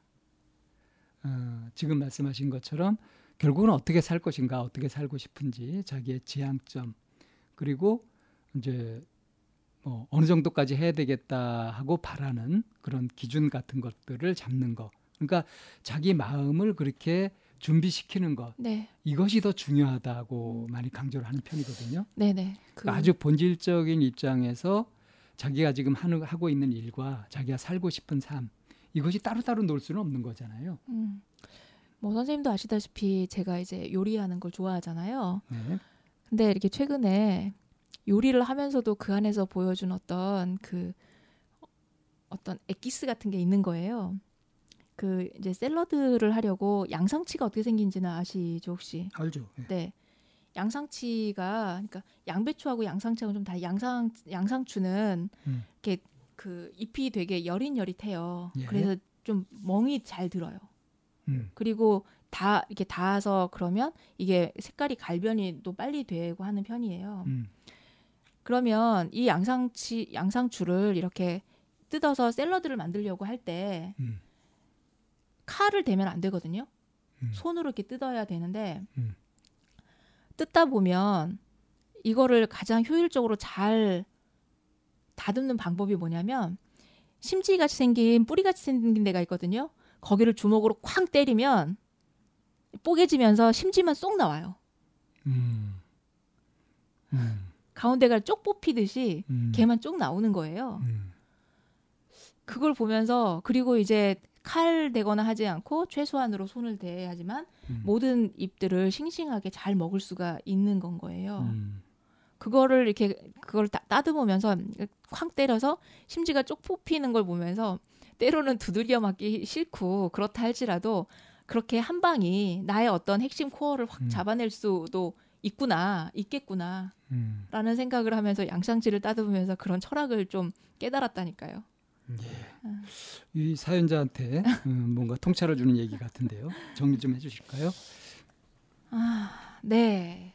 뭐 아직은 음, 시도해 봐도 될 됨직하다. 아, 나이가 정해져 있는 거는 아니라고 생각합니다. 뭔가 새로운 일을 시도해 본다라고 하는 그게 나에게 새로운 그 생명력이나 나에게 젊음을 주기도 하거든요. 그래서 이 부분에 대해서 겁내지 마시고 그리고 핵심 코어가 잘 안 잡히거나 좀 가지치기가 잘 안 되신다면 주변에 아니면은 저희 상담소에 찾아오셔도 좋고 저희가 함께 그 본인의 삶을 디자인할 수 있게 잘 안내할 수 있다고 자부합니다. 음, 이참에 우리 청취자분들도 내가 정말 양상추에서 꽝 때려서 그 혹시 핵심을 뽑아내는 이런 부분에 대한 고민을 하고 계신다면 한번 내가 어디를 어떻게 한번 나 자신을 맞부딪혀 볼까에 대한 고민도 한번 해보시면 그리고 뽑아진 그 핵심 뿌리라고 하는 것이 과연 무엇인지 그거 뽑아내고 나면 정말 속 시원하거든요. 그래서 이 부분에 대한 얘기 함께 나눴으면 좋겠네요. 음, 댓글로 함께 참여해 주시고요. 어, 그리고 함께 나눠주시면 우리 참나원이 좀더 풍성해질 거라고 생각합니다. 자, 오늘의 사연 여기서 정리합니다. 네, 안녕하세요. 어, 참나원 방송입니다. 자, 오늘은 아빠 술버릇 고치는 법 알려주세요. 라고 하는 제목으로 시작해 봅니다. 예, 남자 사연이라 제가 읽겠습니다. 아빠가 알코올 중독입니다. 예전엔 사업 망하고 술만 퍼먹다가 쓰러져서 중환자실도 갔고요. 환각도 보였었고 환청도 들렸었어요. 술 먹다가 죽을 뻔한 적도 있어요. 근데 지금도 술을 먹어요. 술을 못 먹으면 잠을 잘 못 자서 먹는다고 하네요. 아빠는 지금 수면제를 먹어요. 술 먹으면 늦은 밤에 소리 지르고 계속 시끄럽게 뭐 가져오라 시키고 무시하면 올 때까지 계속 시끄럽게 야! 야! 이러면서 부릅니다. 했던 말 계속 하고요. 엄마에게 폭언도 합니다. 면신, 시머년, 잡뭐 등등 입에 담지 못할 말도 그냥 다 합니다. 옛날 집에서는 엄마 때리기도 했었고 제일 심한 건 목 조르는 거 본 적도 있습니다.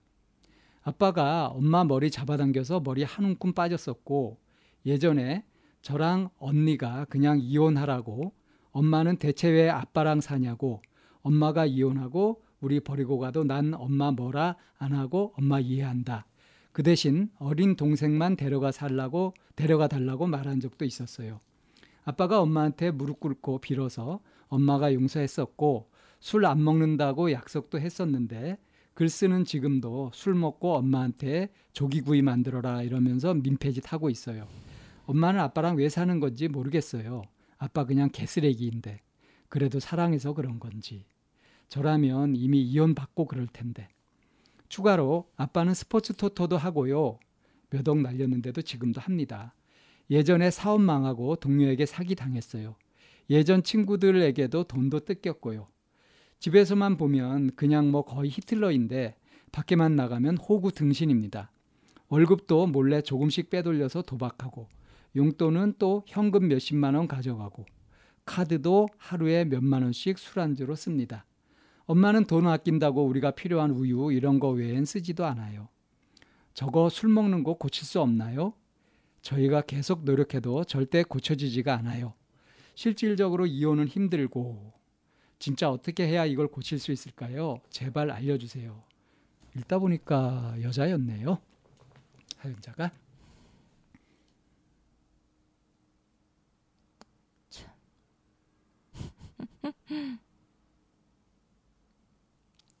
어떻게 해야 될까요? 방향은 너무 뻔한데. 뻔한 방향부터 한번 말씀해 보실래요? 음. 고칠 수 있을까요? 딸 입장에서 아빠를 어떻게 고칠 수 있을까요? 못 고쳐요.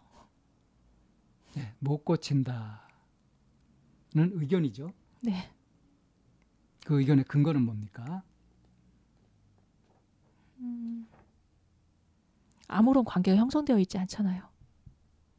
아빠하고 엄마하고도 그렇고. 그러니까 다른 사람한테 영향력을 미치려면 네. 긴밀한 친밀한 관계가 형성되어 있어야 영향을 미칠 수 있는 거다는 얘기죠. 네.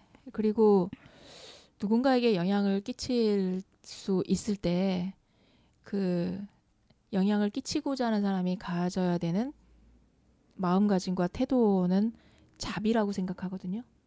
상대방에 대한 이해와 그리고 상대방에 대한 연민 그리고 자비의 마음을 갖고 있어야지 정말 이렇게 가서 닿을까 말까 한데 이 친구가 아빠에게 가지고 있는 마음은 자비나 연민이나 이해 수용 이런 마음 오히려 적개심이죠. 네. 은 지금 여기에 나와 있지 않아요.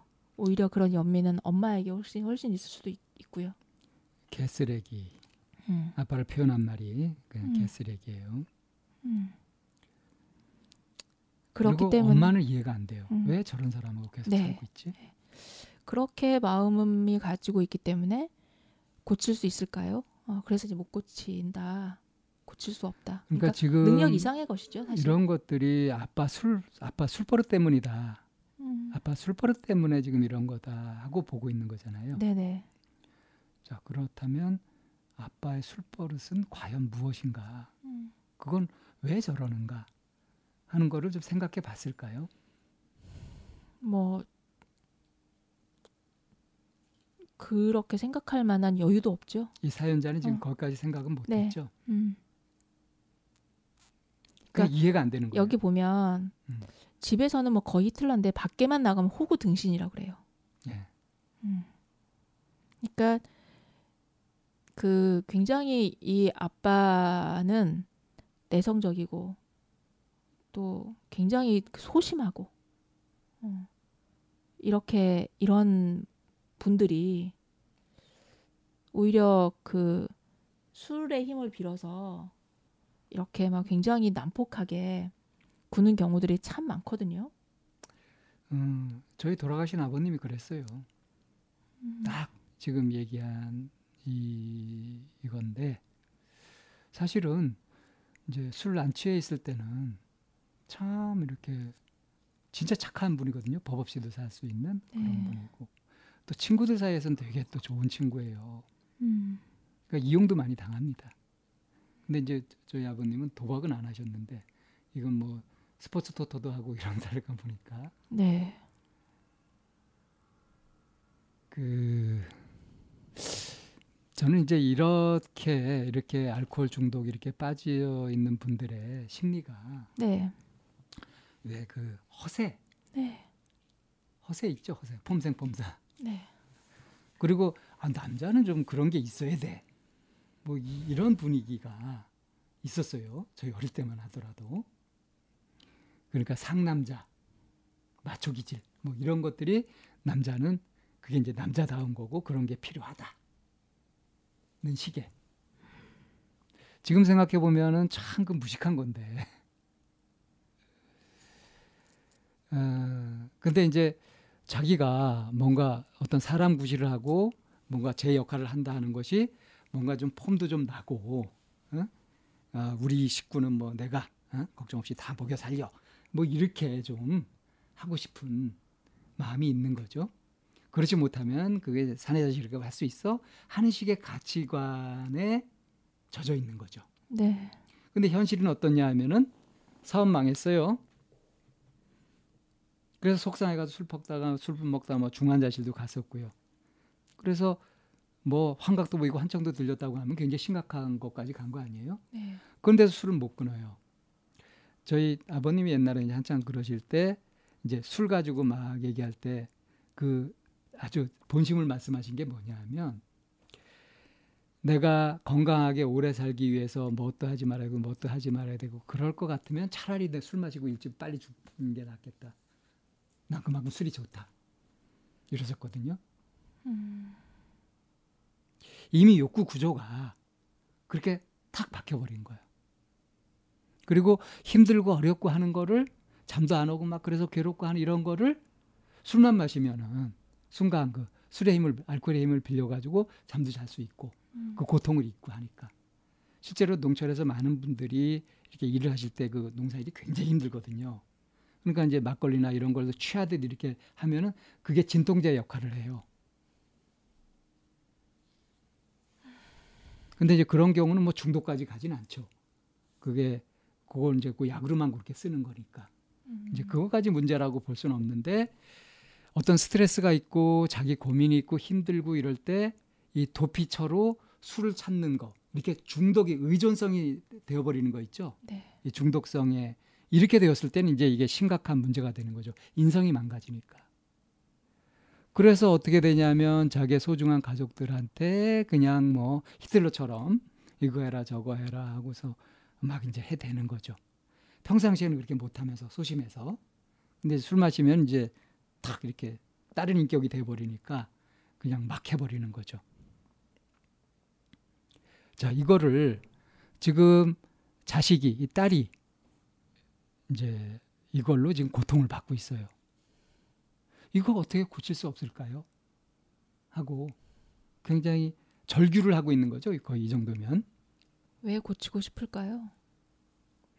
괴롭잖아요. 집 분위기 엉망이고. 그러니까 괴롭지 않고 싶고 집 분위기 좋게 만들고 싶고 가족이란 형태를 이제 뭐 어린 나이지만 이 친구가 꿈꾸는 그런 모습이 있잖아요. 그렇죠. 그래서 아빠가 이제 고치 아, 뭐술 먹는 거 고치고 이제 뭐 이, 이럴 이러 이러고 싶단 말이에요. 자, 아빠를 고치는데 조금이라도 도움이 되는 그거를 내가 할 수는 없을까? 내가 할 수 있는 게 뭐가 있을까? 이렇게 생각을 한다면 도움말을 줄 수 있죠. 그 관점에서 좀 얘기를 좀 해봅시다. 그러니까 이제 현실적으로는 뭐 누가 어떻게 한다고 해서 알코올 중독을 당장 고친다. 이건 이제 쉽지 않은 일이지만 이렇게 알코올 중독에 빠지게 되는 여러 정황 그리고 어, 이것을 좀 바꿀 수 있는 그런 분위기를 조성하는 거 이게 전혀 불가능한 것은 아니니까 그런 얘기를 좀 해드리면 이 사연자한테 좀 도움이 될 수 있지 않을까 싶어요. 이 아빠한테 현실적으로 영향을 끼칠 수 있는 사람이 이 가족 구성원 중에 누구일까요? 우선 엄마. 엄마라고 생각하거든요. 그렇죠. 아빠가 엄마한테 무릎 꿇고 빌어서 엄마가 용서했다라고 했단 말이에요. 그렇죠. 그러니까 어쩌면 아빠도 그건 술을 안 먹었 안 먹었을 어, 어, 어. 때의 정신 상태를 어, 한 어, 거고요. 어, 어. 그러니까 술 먹으면 소용이 없죠. 술 먹으면 아무도 영향을 끼칠 수 없지만 그래도 어, 엄마라고 하는 존재가 이 아빠에게 영향을 끼칠 수 있는 그나마 아주 미비한 음. 그런 존재인 것 같거든요. 그래서 저는 이 네- 이분이 이제 사연을 가지고 오신다고 한다면 아빠에게 무슨 말을 하는 것이 아니라 실제로 엄마하고 좀 공조를 하라고 권하고 싶어요. 엄마가 지금 약간 정신무장이 돼야 되는 상황이잖아요. 그리고 사실은 저기 엄마가 어떻게 하고 있는지는 네. 음, 이거는 지금 거의 나오질 않았어요. 엄마는 계속 이제 에피소드로. 피해 한 피해 당한 엄마는 이렇게 음. 나와 있으니까 그래서 엄마에게 엄마가 좀 이렇게 이렇게 뭐라 그래 건강해져야지 되는 부분이라고 엄마가 기둥 현실적인 기둥이 네네네 되겠죠. 예, 예, 예. 그래서 어쩌면 영향을 끼치거나 이렇게 좀 그 누군가를 그 고친다라고 하는 거를 또 다른 표현으로 돌본다라고 음. 이제 좀 바꿔본다면 오히려 아빠보다는 지금 엄마를 돌보는 게 가장 그 효과를 좀 볼 수 있는 엄마한테 힘이 되는 거. 네네네 예. 그게 이제 간접적으로 네. 영향을 주는 거죠. 네네 예. 그렇게 했을 때야 이 그 사연자도 어 본인의 길을 좀 찾을 수 있다고 생각하거든요. 음. 예, 현실적으로 그렇고요. 네, 음, 좀 정신적인 부분으로 어, 좀 얘기를 하자면 아까 처음에 얘기 꺼내실 때 이제 자비심 뭐 이런 말씀도 네. 하셨단 말이에요. 네, 그것과 연관해 가지고 실제로 우리가 누구한테 어떤 영향을 받거나 누구로 인해서 자기 마음을 바꾸거나 하는 일들도 간혹 일어나잖아요. 네, 그럴 때 어떤 사람의 말을 듣고 어, 그를 생각하고 어, 자기 자신의 행동까지도 바꾸고 이 정도로 감동을 주거나 어떤 영향을 미치는 거 이게 이제 어떤 경우에 일어나는지.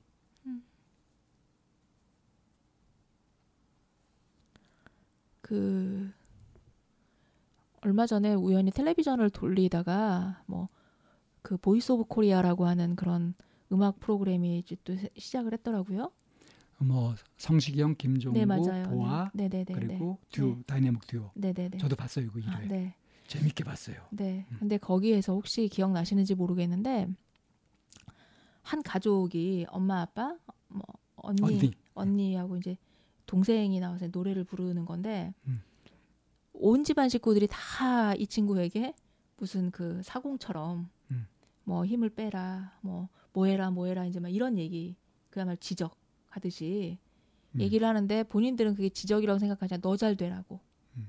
이런 거잖아요. 그러니까 이 친구는 노래를 하더라도 많은 사람들의 그 가- 정말 가족 구성원들의 맨날 그 그런 부분으로 잔소리를 들으면서 네네 하는 지적을 거예요. 받으면서. 그래서 이제 이제 그- 그 인터뷰를 하면서 노래가 끝나고 난 이후에 가족들에게 무슨 얘기가 듣고 싶냐라고 이제 물어보니까 그때 이제 눈물을 흘리면서 수고했다라는 말 수고했다. 한마디면 네. 된다라는 얘기인 거예요. 눈물을 흘렸어요. 네네. 예. 그러니까 노래 되게 잘 부르던데. 네. 그러니까 그런 거 그거를 보면서 어떤 때는 그냥 수고했어라고 하는 게 그냥 지나가면서도 수고했어 뭐 이렇게 그냥 할 수 있잖아요. 음. 그런데 그런 평범하다 싶은 그냥 어, 항상 어디서나 들을 수 있다라고 생각한 그 평범한 위로가 그런 평범한 말 한마디가 누군가에게는 굉장히 기다리는 굉장히 큰 그리고 참저 재밌는 건 그 가족들이 네. 자기 딸의 또 동생의 노래 실력을 노래를 들으면 자꾸 듣고 싶어지고 그 인정하고 있었단 말이에요. 네. 근데 바깥으로 내 뱉는 말은 계속 충고하고 조언하고 그러니까 기대를 하는 만큼 더 네. 완벽하길 바라는 네, 네, 네. 그런 것들이 앞섰던 거죠. 네. 그래서 누구의 말이 이렇게 전달이 되냐라고 하는 이제 그럴 때 그야말로 그냥 평범하다고 할 수 있는 그런 그러니까 내가 막 애태우면서 막 뭐라 하는 것이 전달되기보다는 네, 내가 진짜 진심으로 느끼고 있는 것 중에 서로 뭔가 통할 수 있는 이심전심으로 통할 수 있는 그런 것은 의외로 그렇게 막 애태우고 막 이러는 것이 아니라 마음을 탁 비우고 그냥 그대로 느껴지는 것을 있는 그대로 그 밋밋하거나 평범해 보일지 몰라도 전달했을 때 오히려 거기에 감동 포인트가 있을 수 있다는 거죠. 그렇죠. 그러니까 이 아빠에 대한 어떤 적개심이나 이런 것 대신에 엄마한테 좀 물어보고요. 엄마는 왜 어, 아빠랑 그러냐, 아빠의 좋은 점이 뭐가 있길래 그러냐, 뭐 하면서 이제 하다 보면은 아빠를 이해하는 얘기도 나올 거고요. 그러면 아빠한테 마음에 안 드는 점뿐 아니라 내가 모르고 있었던 아빠의 어떤 부분들 이런 것까지 그래서 이제 아빠의 좌절감이나 뭐 이런 것까지 이해하게 된다면 이 적개심은 버릴 수 있을 거예요. 적어도 적개심은 버려야 영향을 주고받고 있지 않을 수 있겠어요. 음. 그죠? 네, 아직은 그 이제 사연 안에서 보면 뭐 그 어린 것 같아요. 그렇게 예. 네, 어른이라는 생각은 안 드는데, 음. 그러니까 엄마는 현실, 불쌍하고 네. 아빠는 나쁘고 네. 뭐 이러고 그러니까 있죠. 현실적으로 어, 아주 냉정하게 말하면 사연자분이 이 아빠에게 영향을 끼치거나 고칠 수 있는 방법은 없습니다. 그렇죠? 정말 음. 그러고 싶으면은 음. 아빠를 이해하려고 애를 써야 돼요. 그렇지만 이해하라고 강요하고 싶진 않아요. 예, 강요할 수는 없는 어, 강요할 수는 없고 강요하고 싶지 않고요. 그리고 어 일단은 아직은 어린 나이이기 때문에 가장 먼저 해야 되는 게 자기 자신에 대한 보호거든요. 예. 그뭐 내 몸 전체를 이렇게 그냥 던질 것이냐, 그냥 팔 하나를 뗄 것이냐, 라고 하는 차원에서 본다면 팔 하나를 떼고 나머지 몸으로 살아가는 게 훨씬 좋기 때문에 그냥 아버지라고 하는 이 부부 이 분이 보여주는 거는 그냥 팔 하나라고 생각을 하시고 내 몸 전체에 그 독이 퍼지게 하지 않았으면 좋겠어요. 그러니까 아버지가 술주정을 네. 하고 이렇게 할 때, 음. 음, 그럴 때, 이럴 네. 때 처신을 잘해야 돼요. 네네. 그럴 때 그냥 팔 하나 떼서 버리는 방법 중에 하나가 내 안에 적개심이나 화나 미움이나 이런 걸 담지 않는 게 그게 내 몸을 보호하는 거라고 생각해요. 참 안타깝게도 어쩔 수 없었어가 아니라 내, 내 마음 안에 온갖 쓰레기와 그런 그 부정적인 감정을 담고 있는 것만으로도 내가 내 몸을 상하게 하는 방법이기 때문에 그러지 않았으면 좋겠다는 게 정말 그 저희가 이 사연자에게 해드릴 수 있는 얘기예요. 그러니까 아빠를 보면서 화가 나는 그 순간 네. 나도 망가지고 있다는 그렇죠. 것을 알고 정신을 그렇죠. 차리고 우선 어. 나부터 지키자. 네네. 그래서 이제 팔 하나 떼어낸다는 네네네. 표현을 하셨는데 네.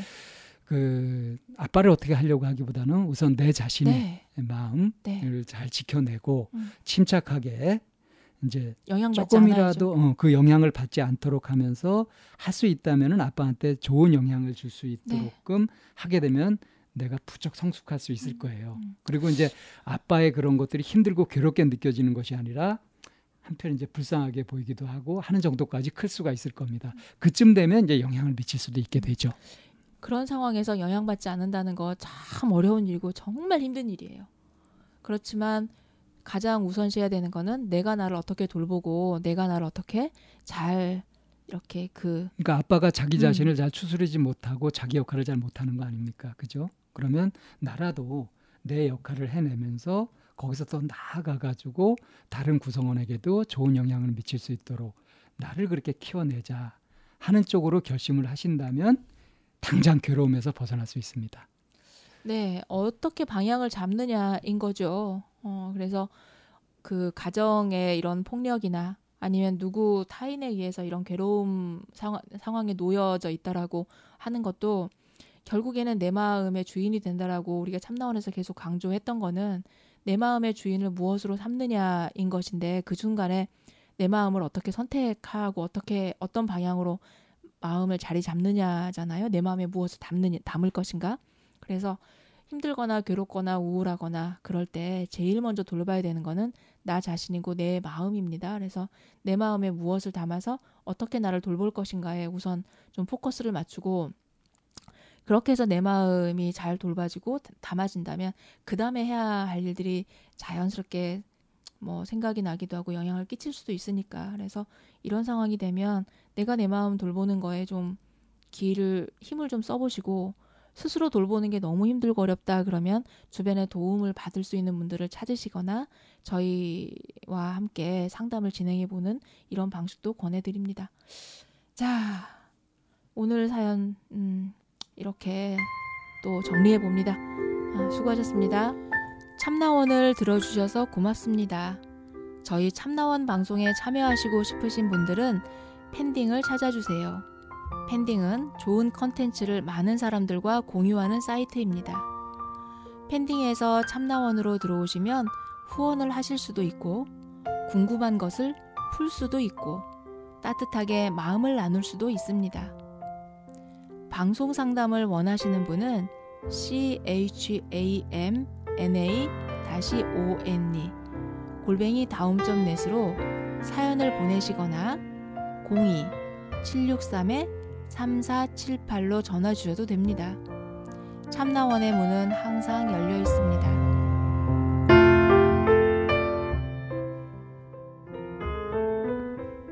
그동안 참나원 시즌 7을 들어주신 청취자분들한테 감사를 드립니다. 저희 시즌 7이 이제 마무리할 때가 다 되었는데요. 6월 28일이면 시즌 7이 마무리가 됩니다. 그리고 곧 시즌 8이 시작되는데요. 그동안 시즌 7까지 들으시면서 아쉬웠던 점이나 느꼈던 점들을 그런 소감들을 말씀해 주시면 시즌 8부터 적극 반영해서 더 나은 방송이 될 수 있도록 노력하겠습니다. 참나원에 바란다 하는 것으로 뭐 댓글을 달아주셔도 좋고요. 메일을 보내주셔도 좋습니다. 많은 의견들 주셔서 함께 만들어가는 참나원 방송을 더욱 알차게 만들 수 있도록 도와주시기 바랍니다. 고맙습니다.